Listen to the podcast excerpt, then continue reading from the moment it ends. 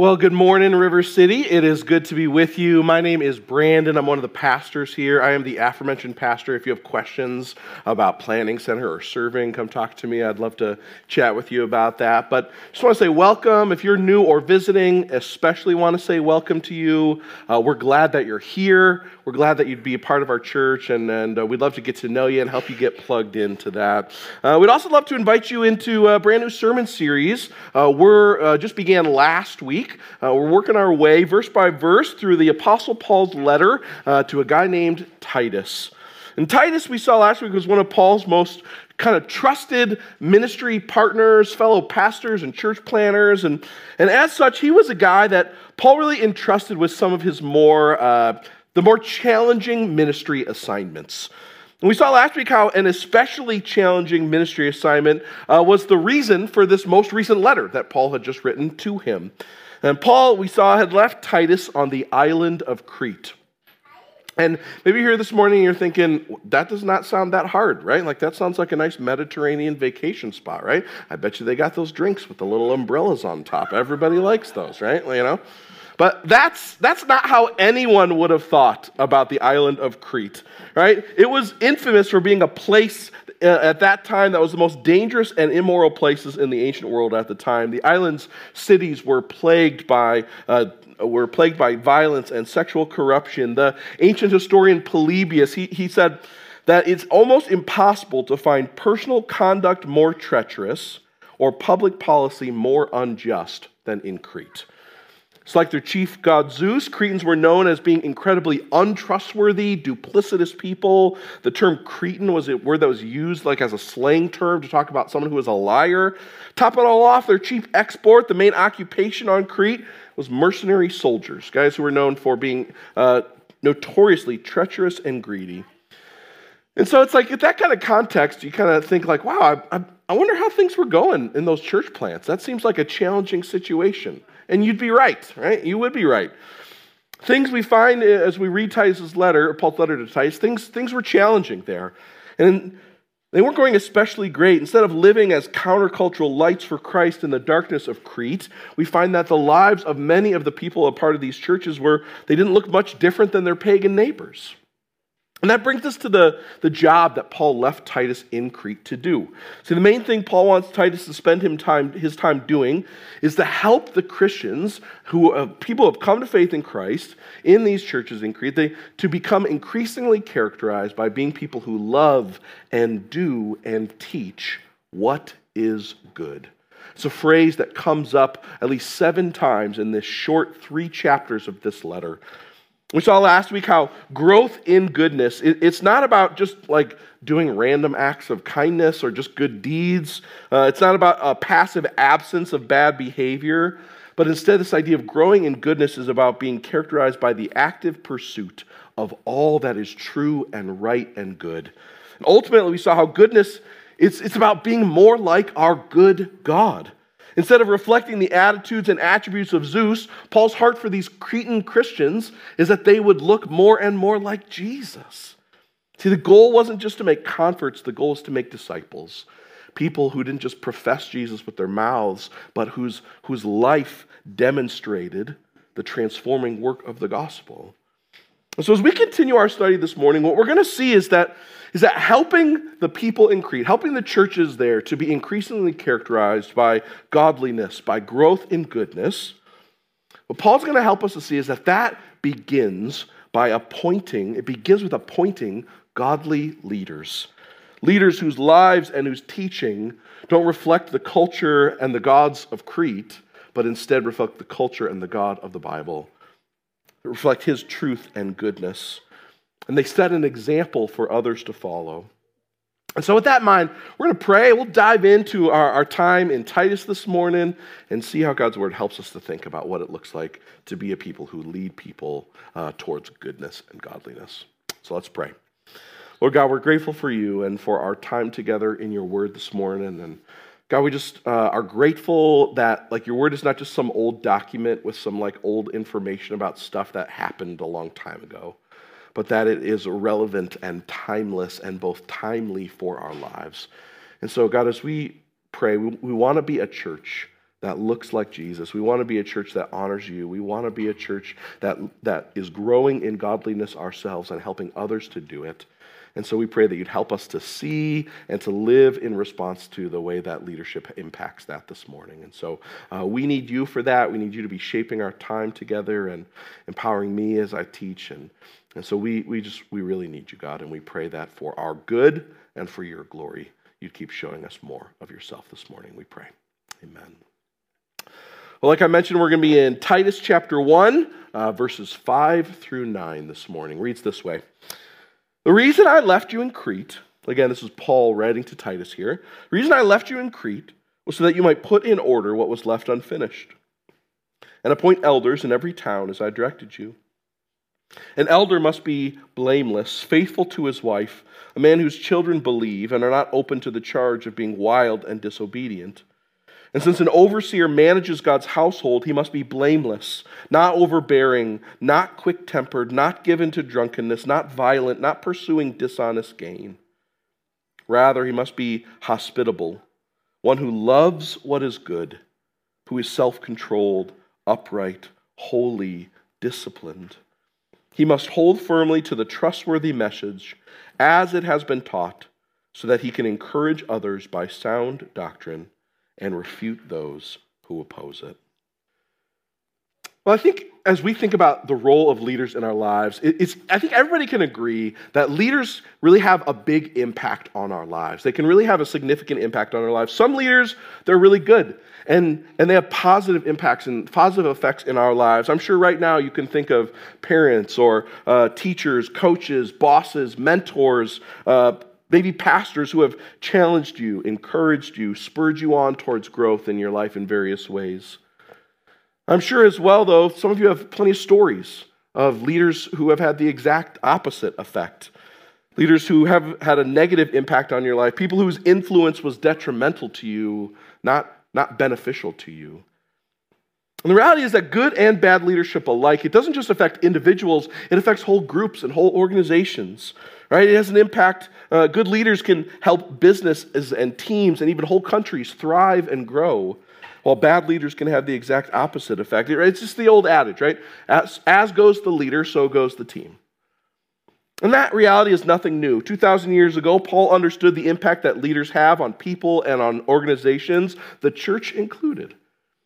Which is why the place he tells Titus to begin the work of helping Christians in Crete to grow in godliness is by the appointment of leaders in all the churches. He writes in verse five, he says, the reason I left you in Crete was so that you might put in order what was left unfinished and appoint elders in every town as I directed you.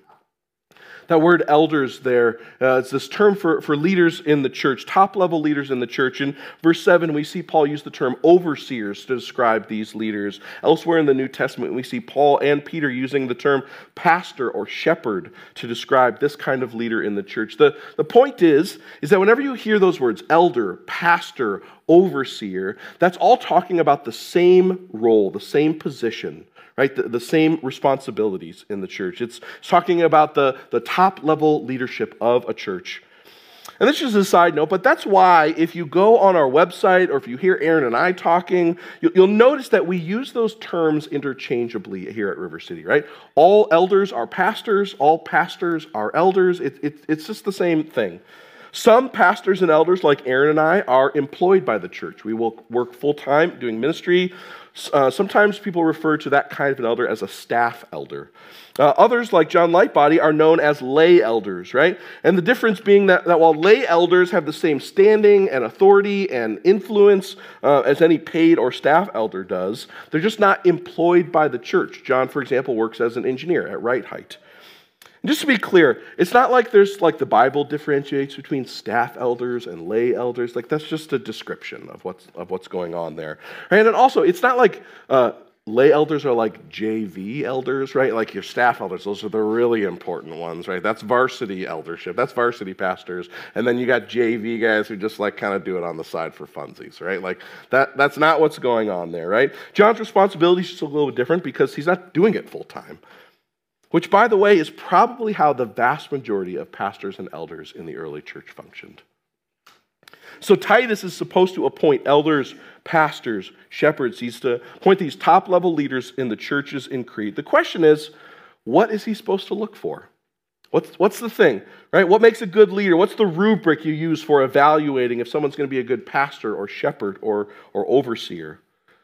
Well, is it, is it age-based, right? When we hear the word elder, that's what we tend to think of, right? But that can't really be the case because Jesus was the best leader of all time, and he didn't make it past his mid-thirties, right? The book of Acts, the Apostle Paul uh, te- was referred to as a young man, and when Paul sends Timothy to pastor the church in Ephesus, he told him not to let anyone look down on him because of his young age, right? So, so age is that that's not the that's not the factor here.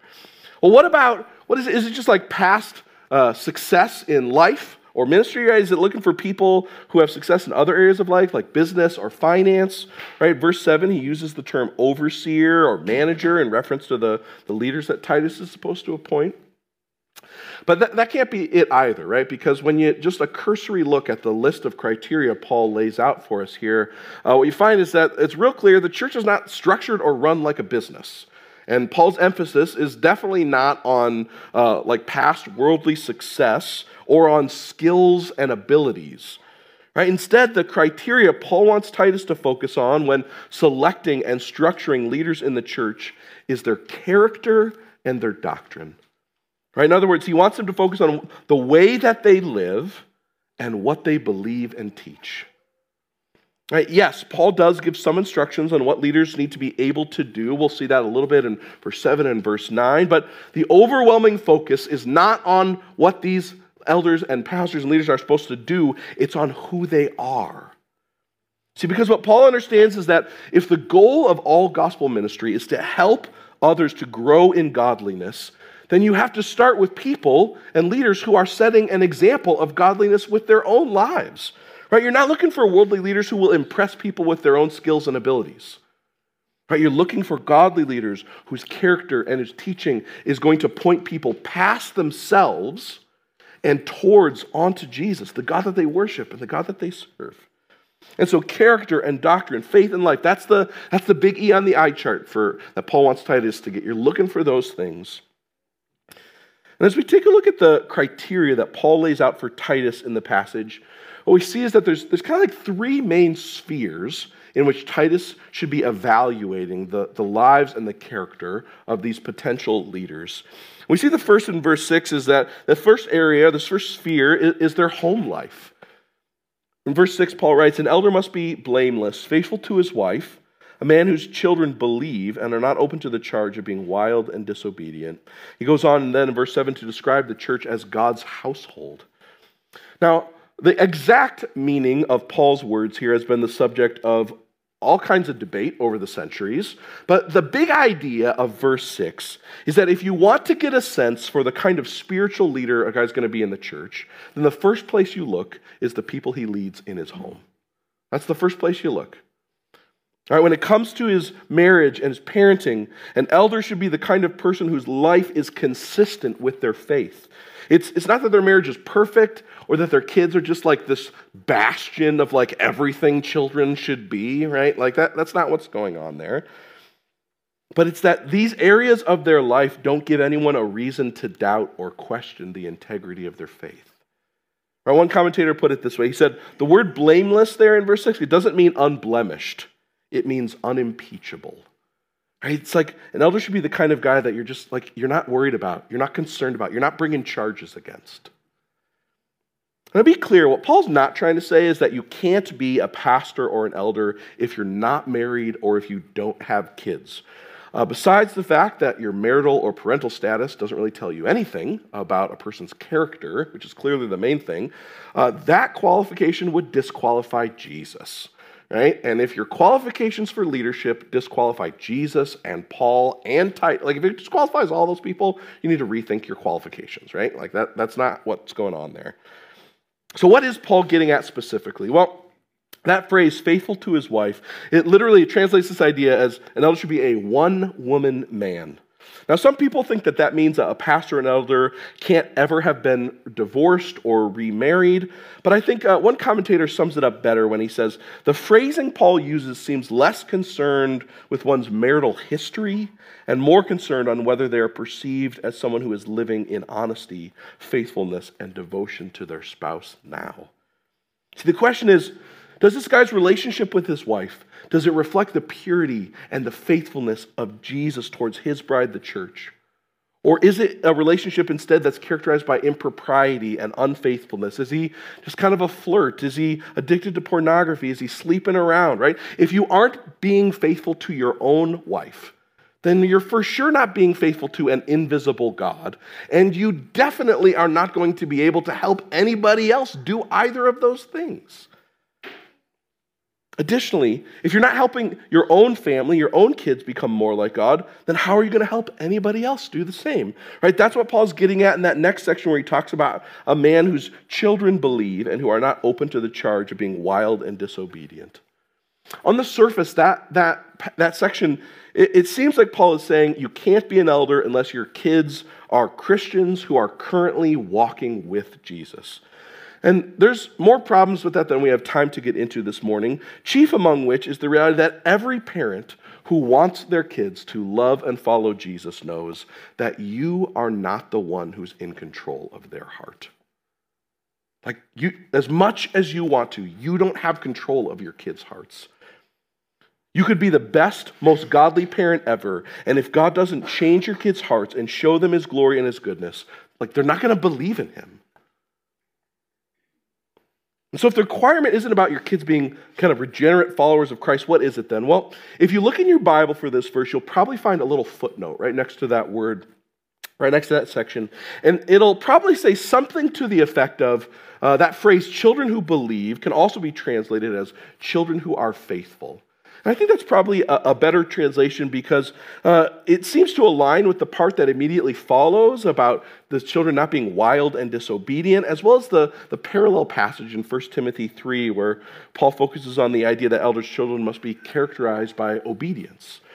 When you combine that with the fact that the word he's using here is a word that's directed towards like little kids or children, you come away with the impression that what Paul's telling Titus to look for here, right, is, is fathers who create a culture in their homes where their children are growing in godliness and obedience.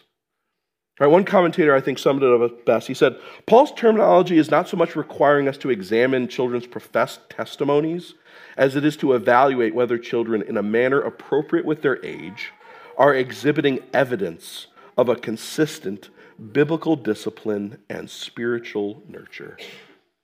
Right? Is, is this guy, is he creating a Christian home? Is he directing and leading his family towards the Lord? Or is it just like, like a home that just looks like the rest of the world?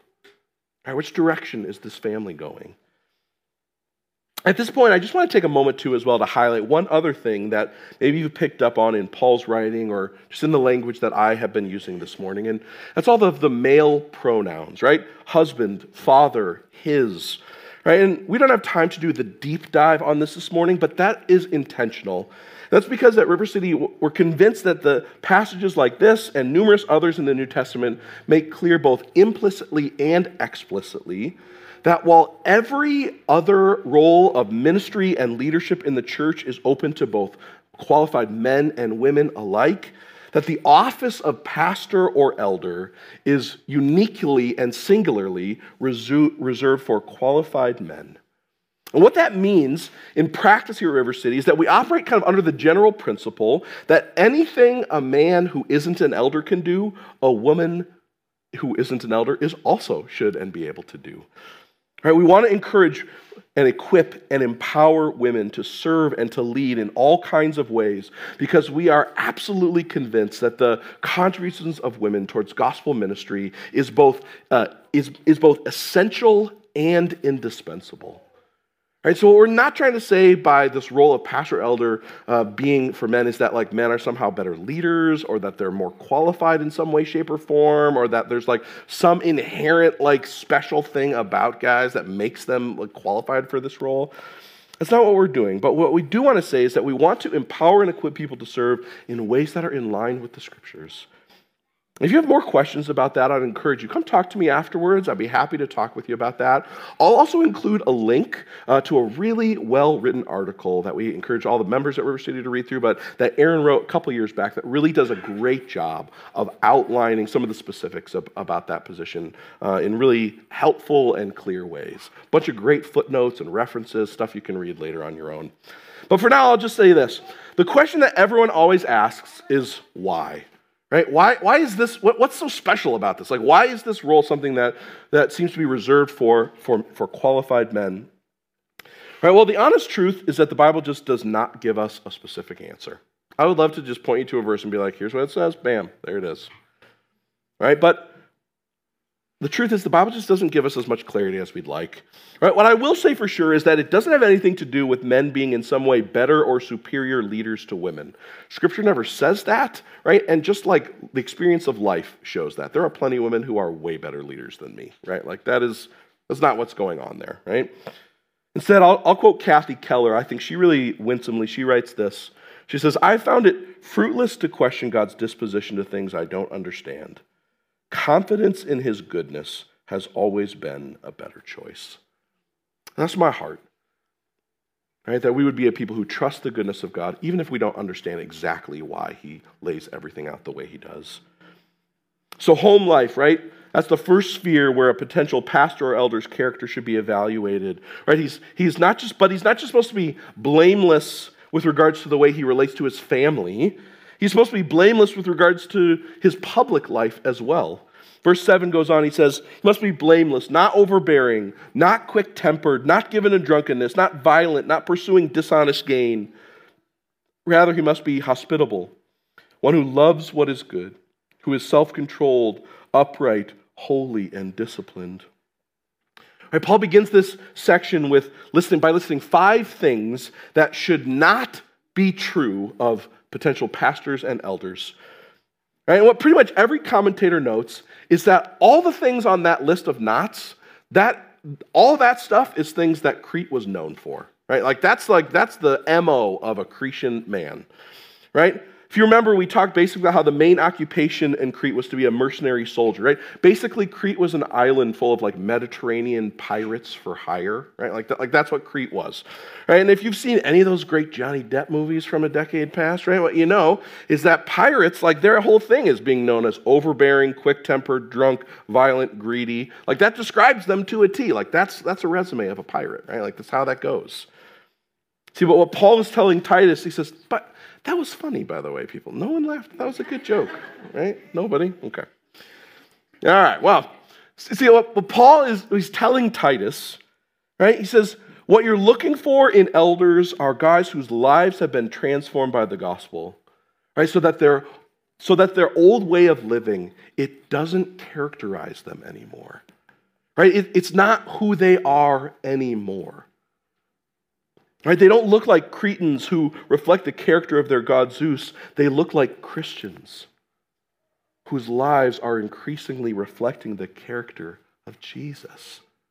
That's what's supposed to characterize these kinds of people. Right? What we see is that Jesus was a guy who wasn't overbearing at all. He wasn't self-centered. He wasn't brash. What characterized and, and fulfilled Jesus was that he was hospitable. Right? He cared more about the outsider than he did about himself, and he opened his heart and his life to people so that they would know that they were welcomed and loved. And although he ate and drank with sinners on plenty of occasions, he himself was never drunk, and he wasn't ruled by his own passions and pleasures. He ruled over them. He's the ultimate example of what it looks like to be someone who is self-controlled and disciplined. And where the men of Crete loved money and would do anything that they had in order to get it, no matter how violent or wicked it might have been, Jesus himself instead loved and did what was good. And he paid the ultimate, he paid the ultimate price so that you and I might be set free from slavery to sin and instead be empowered and set free to love him and to give ourselves to pursuing what is true and right and good. Where Cretans were set apart from the world by their decadence in their sin and corruption, Jesus was set apart by his devotion to the Father, by his holiness, by his purity. When it comes, see, the, the idea Paul's trying to get across. So when it comes to the way an elder thinks and acts and relates to the world and the people around him, with regards to his public life, he needs to be the kind of man who others see as someone who reflects the character of Jesus, not the ways of the world. All right, this is not about perfection, right? It's not about having like every T, you know, every I dot, every T crossed. Like that's not exactly what's going on. But it's about like this marked, visible prog- progression in Christ-likeness. See, but there's one more area of an elder's life Paul wants Timothy to take a close look at. We see that in verse nine. It's their spiritual life. He goes on. He says, he must hold firmly to the trustworthy message as it has been taught. See, Paul's saying, Titus, they're like, you're not just looking for people whose external lives reflect Jesus' character.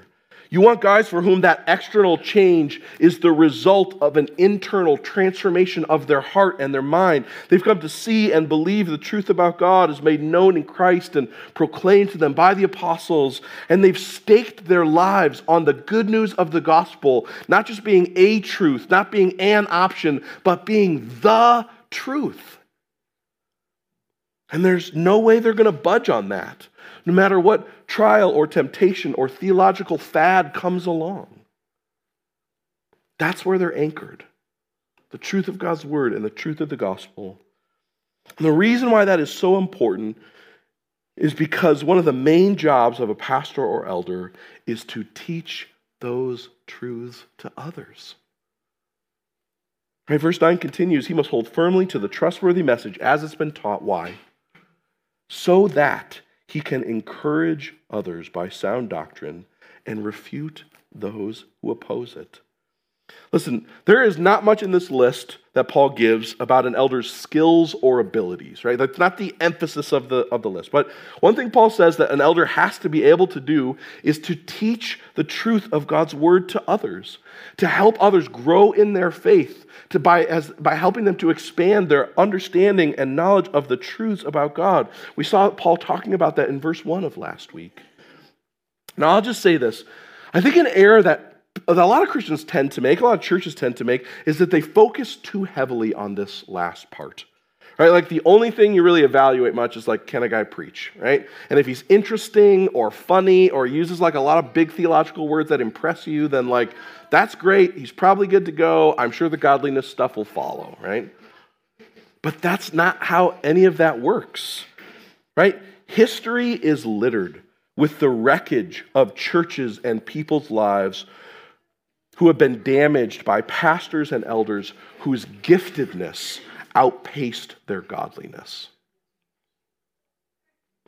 Right? See, competence, it really matters, right? Like if you can't teach God's word, if you can't help people grow and understand it, like, well then, like being an elder is not going to be a good fit for you. But if you are the most gifted Bible teacher in the world and you don't have character to go along with it, it's just totally worthless and pointless. It doesn't matter, right? You see, character, it matters more than competence. Competence is important, but it's not the main thing. One pastor put it this way. He said, give me holy and humble over gifted and dynamic any day of the week. Right? That's what we want our leaders and our pastors to be characterized by. See, if the Christians in Crete were going to be growing in godliness, right? If they were going to grow in goodness, if their attitudes and actions were going to start looking more like Jesus than that of Zeus and the culture around them, then they were not going to need the most talented leaders. They were going to need the most godly leaders. They were going to need men whose lives and whose teaching reflected the goodness and the truth of God himself. That's the thing that mattered the most. Just spoiler alert, that is not a low bar. That's not a low bar. That is an incredibly high calling. You look at that list of qualifications and you realize that the calling of a pastor, an elder, a shepherd, an overseer, that is a high calling. It's not easy. It is difficult. And the question that you're bound to ask then is, where do those people come from? And where do you get people like that? Where do you find them? How do you become somebody like that? Well, the answer is true just as it is for pastors, as it is for everybody else. The way that you become a person who reflects the truth and goodness of God is by continually coming back to the good news of the gospel and the person and the work of Jesus. Because what you find there is that he is, like he has been and is, that kind of a leader for you. Not just in general, he's that kind of a leader for you. When you look to the gospel, you see Jesus' spotless perfection. You see his utter unimpeachability. And you don't look at it as this example that you could never live up to, but you see it as a substitute for all your imperfection. And then what happens is you start to want to live for him and his glory instead of your own. And you see his faithfulness to you, his bride, the church, in the midst of all of your unfaithfulness to him. And it fills you with a longing to be faithful to your spouse. And you see his loving parental discipline of you, and it empowers you to keep entering into the hard work of parenting your own kids and pointing them towards Jesus and towards the kind of relationship and obedience with God that he wants them to be characterized by. And you see Jesus' patient and gentle leadership of you. You see him not forcing himself on you, not overbearing, but wooing you to himself. Captivating your heart, calling you to nearness to him. You see his self-control and his discipline. You look at his utter refusal to give into temptation and sin so that he might be the sacrifice, the substitute that you needed him to be for you. And it compels you to be the kind of person who rules over their passions and desires, not one who's ruled by them, not because you're trying to impress somebody or get something from God, but because you see the price that he paid so that you could be holy. And you see his devotion to the Father and the good of others, leading him into and through all kinds of hard situations. And instead of running towards comfort and shirking your responsibilities, it leads you to press in and to seek the good of the of those that God has entrusted under your care. And you see how Jesus, how his leadership was not for dishonest gain. He didn't use you for his own advantage, but instead he gives himself up so that you can use him for your advantage. Right? And it, what that does is just roots out this like hunger for like glory in yourself, and it roots out all these selfish desires and this dishonest gain. And instead of wanting people to know your name and to be famous yourself, what happens is you start giving your life so that other people would put their faith in his name. See, the gospel is the good news that doesn't just turn sinners into saints. It's the good news that turns regular people into pastors. It's the same for everybody. See, the gospel motivates and empowers a love for God that gets worked out in a lifetime of growing in godliness and in helping others to do the same. The pastors need the gospel just as much as everybody else. And it's the good news of the gospel that we remember and celebrate every week when we take communion together and remind ourselves about the person and the work of Jesus. His body broken, his blood shed, so that we might become the kind of people that can reflect his truth and goodness in a way we never could have before. And so communion doesn't make you right with Jesus. It doesn't change your status with him. It doesn't change how he looks at you or how he sees you. It's a chance instead for you to remember who he is and all he has done for you. To remember him as your chief shepherd who lays his life down for the sheep, who seeks their good at the at his own expense. So if you put your trust in Jesus, or if you do for the first time this morning, then during our time of worship, I want to encourage you, go back and take communion. Dip the bread in the juice. Let it be a reminder of all that Jesus has done for you. Let it fill you with hope and love for him that leads you to a life committed to growing in godliness.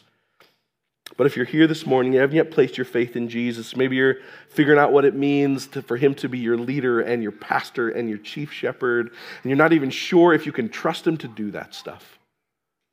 I want to encourage you, you are welcome here. But hold off on taking communion. God is not after religious rituals. He's not after going through the motions. He's after a heart that says, Jesus, you are the good shepherd I really need.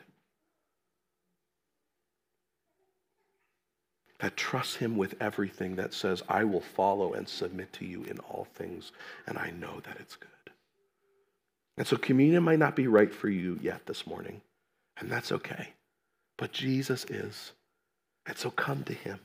Put your faith in him. Be a part of a community that points you to him. Wherever you're at, though, this morning, I want to encourage you, as we remember the gospel in communion and in song, I want to encourage you, talk with God.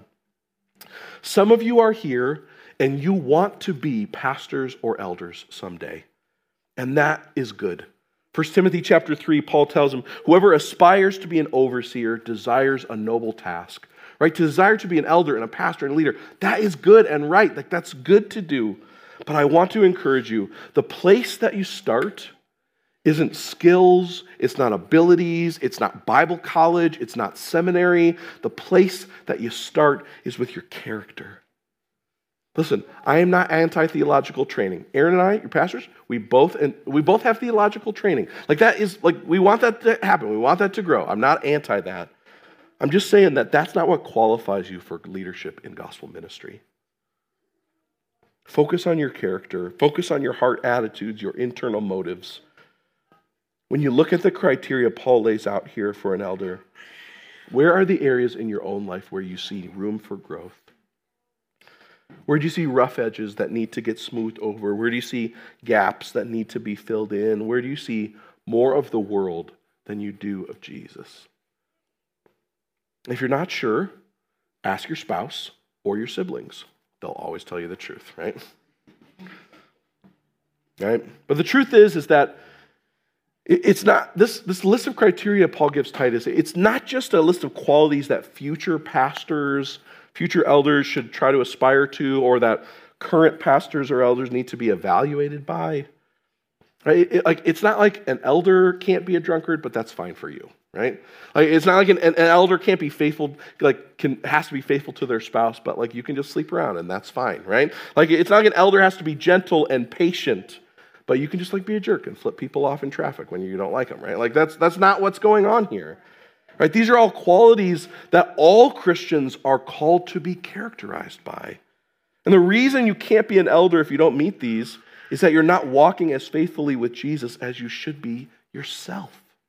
And so you won't be able to help anybody else follow him well. And so, yes, this is absolutely a passage for leaders, about leaders, but it's also for you and about you too, no matter where you're at. And I want to encourage you, ask the question, where is God needing to shape your life and character so that it reflects his truth and his goodness? What about your life, what about your character needs to be shaped and reformed so that you're more like Jesus and less like the world? That's a question all of us need to be asking. Leaders, members, visitors, like every one of us.